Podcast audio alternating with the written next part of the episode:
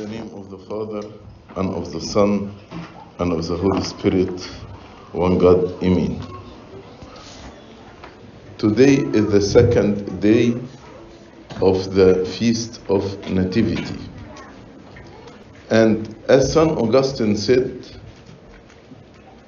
our Lord Jesus Christ has two births, two births. One is eternal. He is begotten from the Father before all ages, as we say in the Creed. And begotten from the Father doesn't mean that there was any time difference between the existence of the Father and the Son. Both of them are eternal. But begotten from the Father means the Son coming from the Father, not the opposite.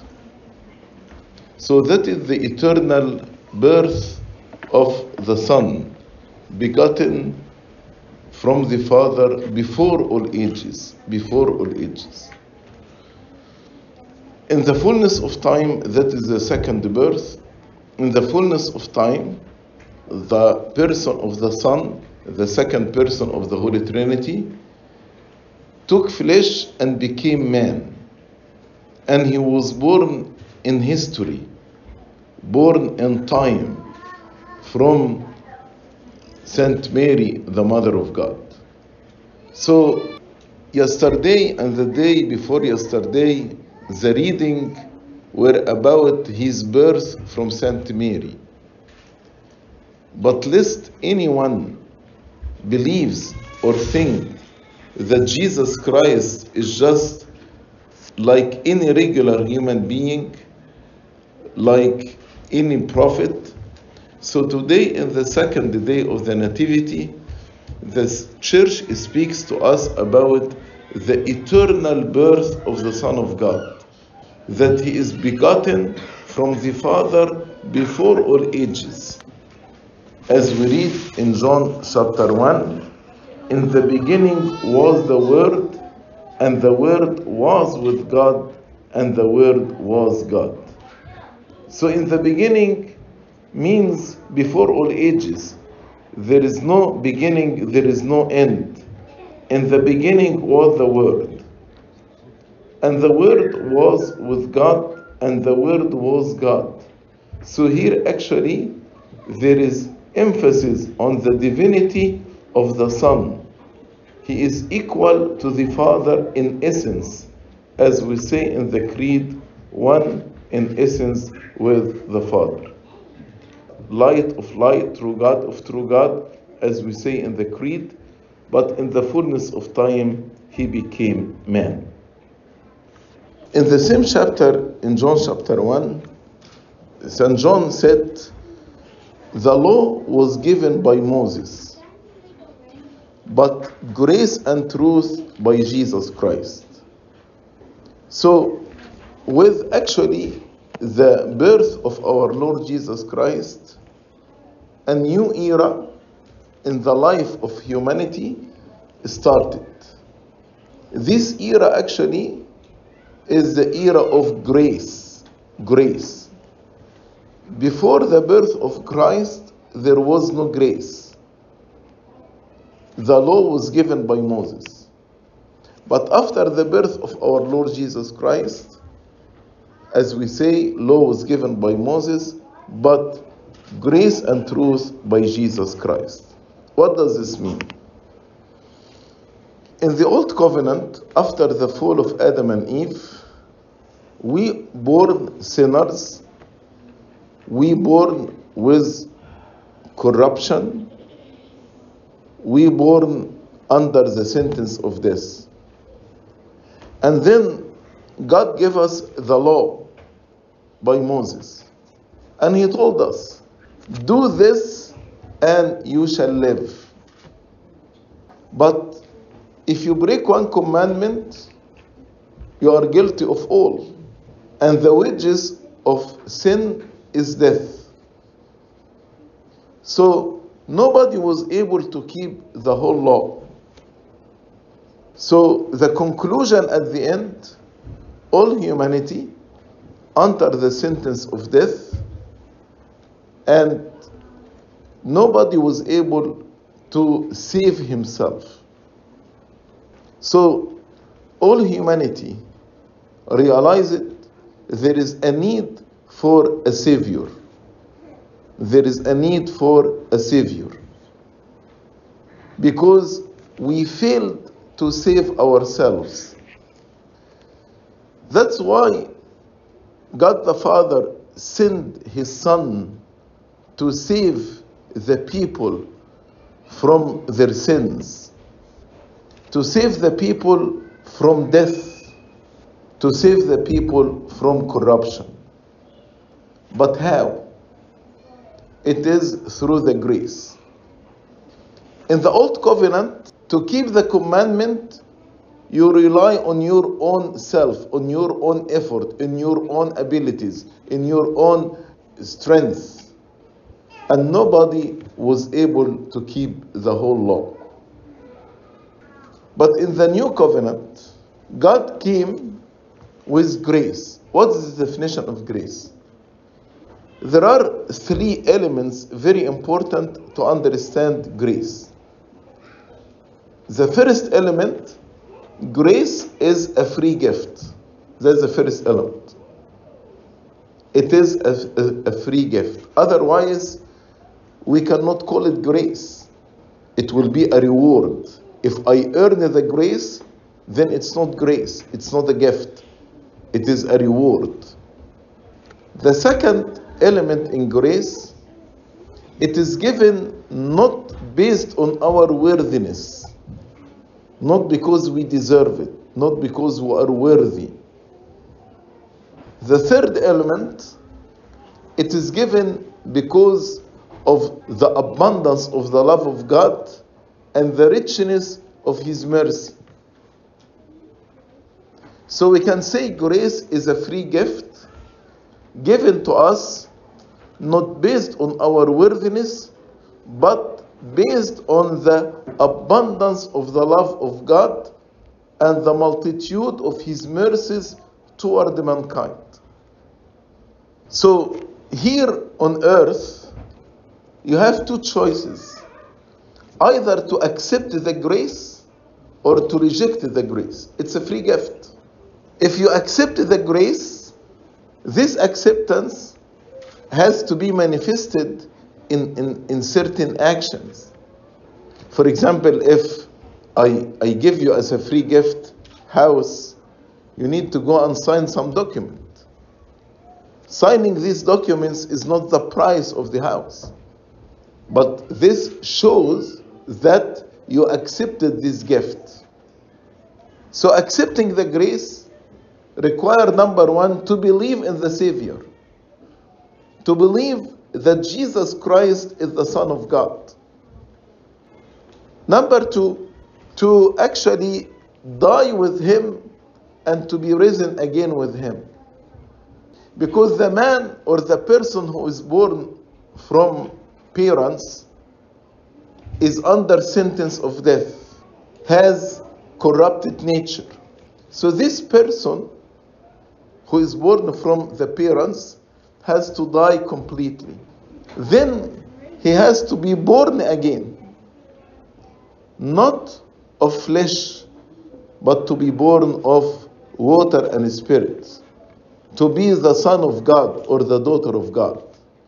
As we heard in the gospel today, but as many as received him, received this grace, did not reject this grace, to them he gave the right to become children of God.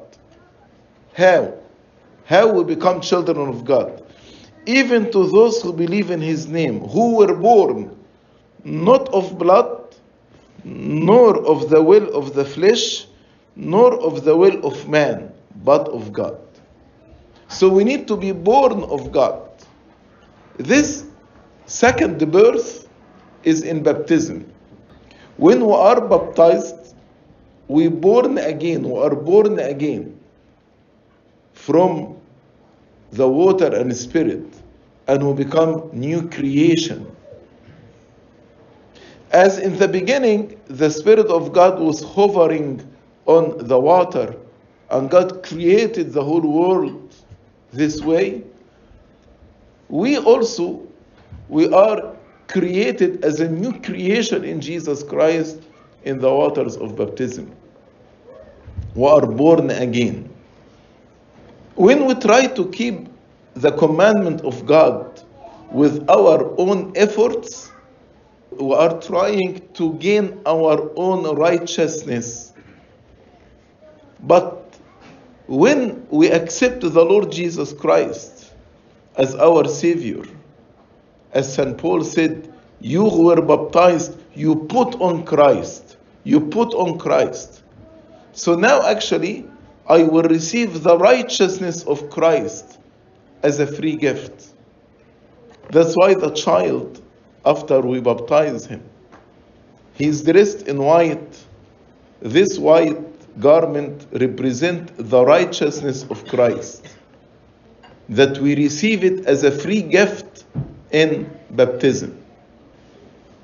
Also, before the ascension of our Lord Jesus Christ, He told us, I will not leave you orphans, but I will send the Holy Spirit. And He called the Holy Spirit the Helper, who will help us. In the Old Covenant, we were trying to keep the commandment of God by our own effort. But in the new covenant, we have the helper, the Holy Spirit, to help me in keeping the commandment of God. And we receive the Holy Spirit in the sacrament of chrismation. As St. Paul said, You are the temple of God, and the Holy Spirit abides in you. For example, if I ask a little child or a little boy to move this podium, it's heavy for him. He cannot. But if I bring five, six persons to help him to move this podium, then this little boy, with the help of the group, he can move the podium. The commandment is like the podium. The commandment of God was difficult for anyone to keep the whole law. But now, with the grace of the Holy Spirit, with the help of the Holy Spirit, we can keep the commandment of God. That's why St. John in his letter he said, and we know that his commandments are not burdensome. Why? Because I have the grace of the Holy Spirit. Now I am able to keep the commandment of God, not by my own effort, but by the grace of the Holy Spirit. But sometimes, as human being, we resist the Holy Spirit. And when the Holy Spirit convict me of righteousness or of sin or of judgment, I resist the Holy Spirit and I fall in sin. In the Old Covenant, once you violate any commandment, you are guilty of all. But in the New Covenant, the Lord Jesus Christ died on the cross, and on the cross, He carried all our sins from Adam to the end of the ages. As St. John the Baptist said about him, the Lamb of God who carries the sins of the world.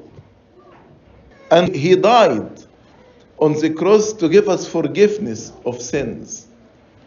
So actually, there is forgiveness of sins for all the people, for all their sins in all ages.